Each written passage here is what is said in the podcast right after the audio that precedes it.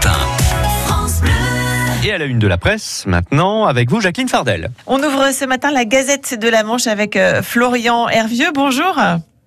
Bonjour. Cette semaine, euh, ben, on revient sur le, festival Papillon de Nuit dans vos pages.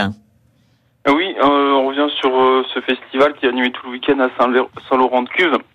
Plusieurs têtes d'affiche étaient du rendez-vous, notamment le rappeur normand Aurel San, qui a profité de l'événement pour annoncer le lancement d'une collection vestimentaire en association avec les Tricots Saint-James. Et on, on raconte cette semaine cette rencontre euh, entre le patron de cette entreprise patrimoniale du Sud-Manche et, et le rappeur normand. Une page consacrée aussi à, à Mortain dans la Gazette de la Manche? Oui, à Mortain, l'abbaye blanche, longtemps en vente, a trouvé une propriétaire, une passionnée du patrimoine, aujourd'hui épaulée par une association locale qui portera euh, le mécénat nécessaire à la nouvelle vie du site. Le projet prend forme et les détails sont à retrouver cette semaine dans la Gazette. Un atelier de tissage est notamment prévu.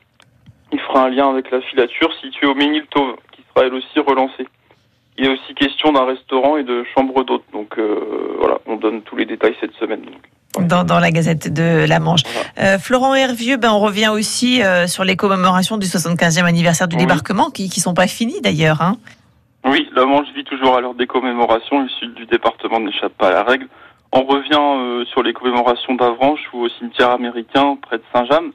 Cette semaine, euh, Saint-Hilaire va aussi se rappeler de- des bombardements qui l'ont touché le 14 juin 44. Donc, euh, un couple de Saint-Hilaire du Harcouët qui a vécu ce jour, qui marque les mémoires locales, se souvient et nous apporte son témoignage dans, nos- dans- à lire dans notre édition de cette semaine.